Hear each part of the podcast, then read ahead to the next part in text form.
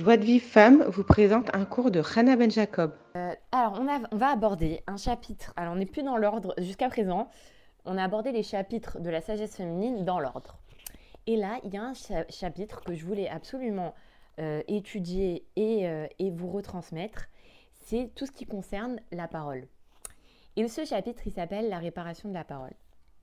Et vous allez voir que vous allez toutes vous sentir concernées, parce qu'en fait, le Rav, nous explique qu'il y a de nombreuses femmes qui souffrent d'un excès de poids, un excès de poids, qui ne se sentent pas euh, rassasiées et euh, qui, ne connaissent plus du tout la sensation de satiété. Et ça, ça, souvent, ça amène les femmes, quand elles grossissent, à carrément euh, à en arriver à une dépréciation de leur, de leur personnalité. Et, et, même les femmes qui sont maigres, enfin maigres, minces, dès qu'elles prennent un petit peu de poids, elles se mettent tout de suite au régime. Et quasiment toutes les femmes, elles ont euh, des périodes où elles sont au régime. Et, euh, et le il, dit, il, pose la question, il dit comment ça se fait que les femmes, elles souffrent tellement de leur poids?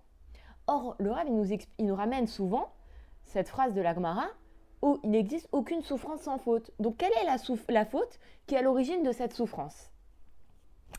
Et en fait, le travail personnel, de, le travail essentiel de la femme, c'est la réparation de la parole. Parce que l'homme, il s'appelle Adam. La fin de Adam, c'est d'homme.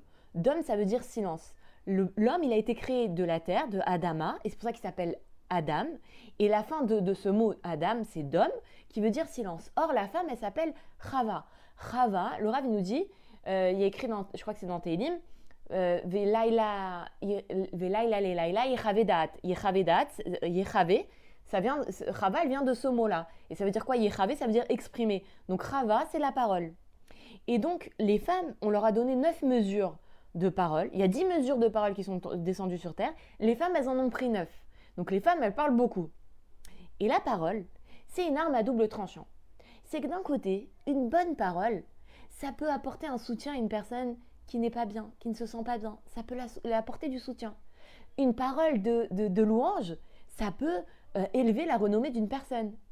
Contrairement à ça, une parole méprisante, ça peut tuer une personne. Ça peut lui, casser son, son, son, son, estime de soi. Et une parole de, de, une parole de la chanara, elle peut détruire la réputation d'une personne. Et le Yetzirara, il sait la puissance de la parole et il sait que c'est le travail essentiel de la femme, alors il a fait fauter justement là-dedans. Et c'est vrai qu'on, nous, euh, les femmes, on a compris qu'on a un travail à faire avec la parole. Et c'est pour ça qu'il y a beaucoup de femmes qui se sont mises à travailler sur Shmirat Alashon. Et c'est très bien. C'est excellent. Mais il faut savoir qu'il y a beaucoup d'autres fautes qui sont liées à la parole. Et là, on va savoir quelles sont ces fautes-là. Donc, on revient. Donc, on n'a pas dit encore quelle est la faute qui est à l'origine de ces souffrances-là que les femmes, elles sont tout le temps au régime. Eh bien, en fait, c'est la faute, c'est la réparation de la parole. Parce que la réparation de la parole et la réparation de l'appétit, c'est intimement lié. C'est deux choses qui sont liées. Parce que la satiété d'une personne, elle dépend de la réparation de sa bouche. Par exemple, si un tzaddik, il, euh, il ressent... Normalement, on doit s'éloigner de, toutes les, tous les appétits, de, de la gourmandise. D'accord? Euh, et, justement, quelqu'un qui, est gourmand, il, écrit qu'une personne qui est gourmande et qui aime euh, la nourriture, elle ne peut pas connaître la vérité. Et donc, si un tzaddik, il tombe dans cette, euh, cette ahava, cette, cette passion de la nourriture, ça veut dire qu'il n'a pas fait attention à sa parole. Ou alors, la satiété, elle dépend de la réparation de la parole, on a dit. Donc, si maintenant un tzaddik, il a faim, il a envie de manger, il a faim, ça veut dire qu'il a menti. Et le Rav, il nous raconte une histoire que une fois, il y a un homme qui était obèse. Qui est parti voir le Rav, il a dit écoutez, j'en peux plus de mon obésité, j'arrive plus à marcher, j'arrive plus à dormir, je j'en peux plus. Il dit qu'est-ce que je dois faire? Alors le Rav, il lui dit il faut que tu arrêtes de mentir. Il dit mais moi, je mens jamais. Il lui dit c'est vrai, tu mens pas. Mais le mensonge, c'est pas forcément ce que toi tu penses être le mensonge. Le mensonge, c'est pas forcément que tout ce qui n'est pas une parole de Emouna ou de Emet ou de vérité, c'est un mensonge. Par exemple, le lachonara, c'est un mensonge. C'est pas une parole de vérité. Quand tu dis du lachonara, tu fais pas du bien. C'est pas une parole de foi, donc c'est un mensonge. Quand tu te mets en colère, quand quelqu'un se met en colère, cette parole-là, c'est une parole contraire à la emuna. Donc c'est un mensonge. Pareil, humilier quelqu'un, c'est aussi un, c'est une ce qui s'appelle une forme de mensonge. L'orgueil, quand tu dis j'ai fait ci, je fais ça, c'est de l'orgueil. J'ai fait ci, euh, non, si Hachem y veut, je ferai ça. Hachem m'a aidé à faire ça. Les menaces non exécutées, souvent les parents ou les éducateurs, qu'est-ce qu'ils font? Ils disent si tu continues comme ça, eh ben je te, je te donnerai telle punition. S'ils ne s'exécutent pas, c'est un mensonge. Et même, il y a aussi, ça marche aussi dans l'autre sens. C'est que si on promet à l'enfant, on lui dit si tu te comportes bien, je te donnerai une sucette, et qu'on lui donne pas la sucette, c'est aussi un mensonge. Et d'ailleurs, l'enfant, il vous le dit. Il dit tu m'as menti, tu m'as promis une sucette, tu me l'as pas donnée, c'est un mensonge. Même l'enfant, il nous le dit. Et, et maintenant, le Rav il dit que de toute façon, les femmes, c'est vrai qu'elles ont, elles, maîtrisent difficilement, difficilement leur, leur colère. Euh, juste pour terminer par rapport à cet homme obèse, donc Rav, il lui a dit, il lui a dit voilà, il faut que tu fasses attention à ta parole. Et il va falloir que tu fasses Hitbo des doutes, une demi-heure par jour, pour contrôler ta parole. Pour ne plus dire de paroles de shaker, ne plus dire de, colère, de paroles de colère, ne pas dire de la shonara et, et, tout ça. Et pour les femmes, les femmes, elles ont une tendance euh, très facile à se mettre en colère. Et, mais Laura, il nous dit qu'avec un vrai travail, surtout un travail sur la emuna, alors on peut sortir de la colère. Ça veut dire quoi? Ça veut dire qu'on va travailler, on va, on va faire, on va faire des doutes dessus, on va demander l'aide d'Hachem. Et surtout, il nous dit d'étudier le livre Le Jardin de la foi et surtout les trois principes de la foi. Vous vous souvenez les trois principes de la foi? C'est ça vient d'Hachem. Ce qui m'arrive là, voilà. Il a dit, euh, euh, il y, a, y, a, une femme qui, qui... Alors attendez. Il y a trois principes de la foi. C'est ça vient d'Hachem. Ce qui m'arrive, ça vient d'Hachem.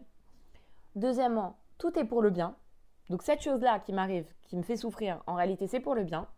Et une fois que j'ai intégré que c'était pour le bien, je cherche quel est le message d'Hachem là-dedans il y a une femme qui est partie voir, euh, euh, il y a une femme qui est partie voir le Ravarouche et qui lui a dit, euh, qui lui a dit, voilà, je, me mets en colère, qu'est-ce que je dois faire pour travailler ma colère? Il dit, bah étudie le livre Le Jardin de la foi.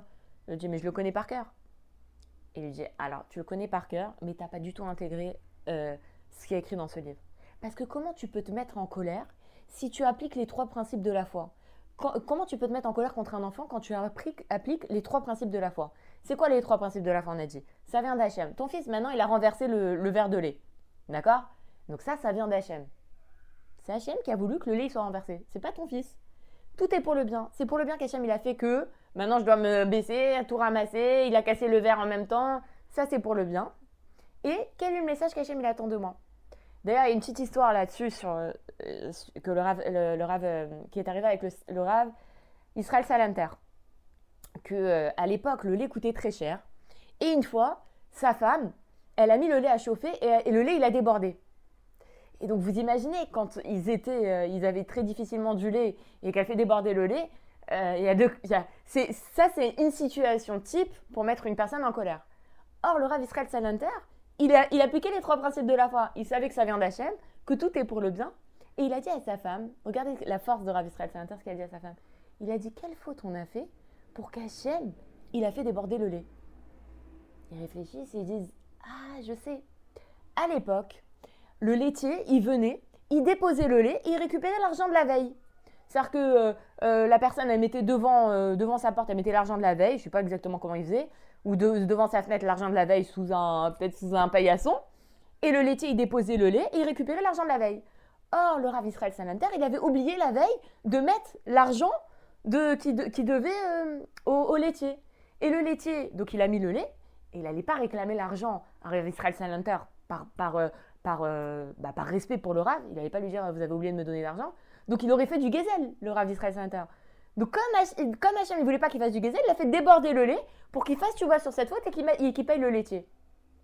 Donc nous, on doit, une femme qui a des problèmes de colère, elle doit se renforcer dans la elle doit étudier le jardin de la foi, elle doit se renforcer, elle doit faire demander à Hachem la et elle va réussir à ne plus se mettre en colère.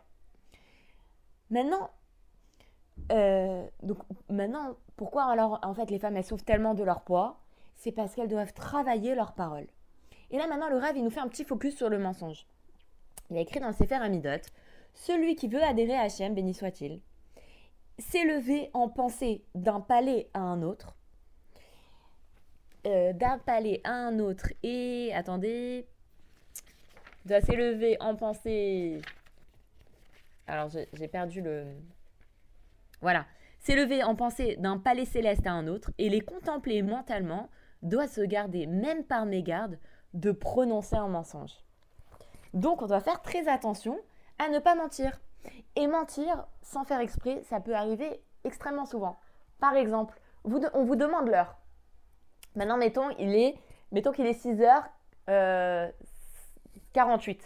D'accord? Vous dites, bah, il est, euh, il est 7h euh, 10. Ça, c'est un mensonge. C'est un mensonge parce qu'il faut s'éloigner du mensonge le plus, le plus possible. Il faut, il faut pas dire de mensonge du tout, même sans faire exprès. De toute façon, aussi, parfois, parfois notre montre, n'est pas à l'heure. Donc, il ne faut pas dire, il est 7h 10. Il faut dire, il est à peu près 7h 10. Même si ma montre, elle monte 7h 10. Ou un autre exemple, il nous dit par exemple, quelqu'un nous demande, est-ce que tu as un euro? Il faut pas dire non avant d'avoir vérifié. Parce que très souvent, on oublie ce qu'on a dans notre porte-monnaie. Donc tu ouvres ton porte-monnaie, tu vois qu'il n'y a, pas d'un euro, tu dis non, j'ai pas. Mais il faut pas donner la réponse avant parce que c'est un mensonge. Et ça, ça va nous éloigner. Donc ça va, non seulement pour une femme, ça peut euh, lui donner des appétits, elle n'arrive pas à être rassasiée et tout ça, mais aussi ça peut nous empêcher, comme il dit là dans le Sefer Amidot, que ça peut nous, nous empêcher d'adhérer à Hachem et de s'élever en pensée d'un palais à un autre. Donc ça vaut le coup de faire attention à ne pas mentir.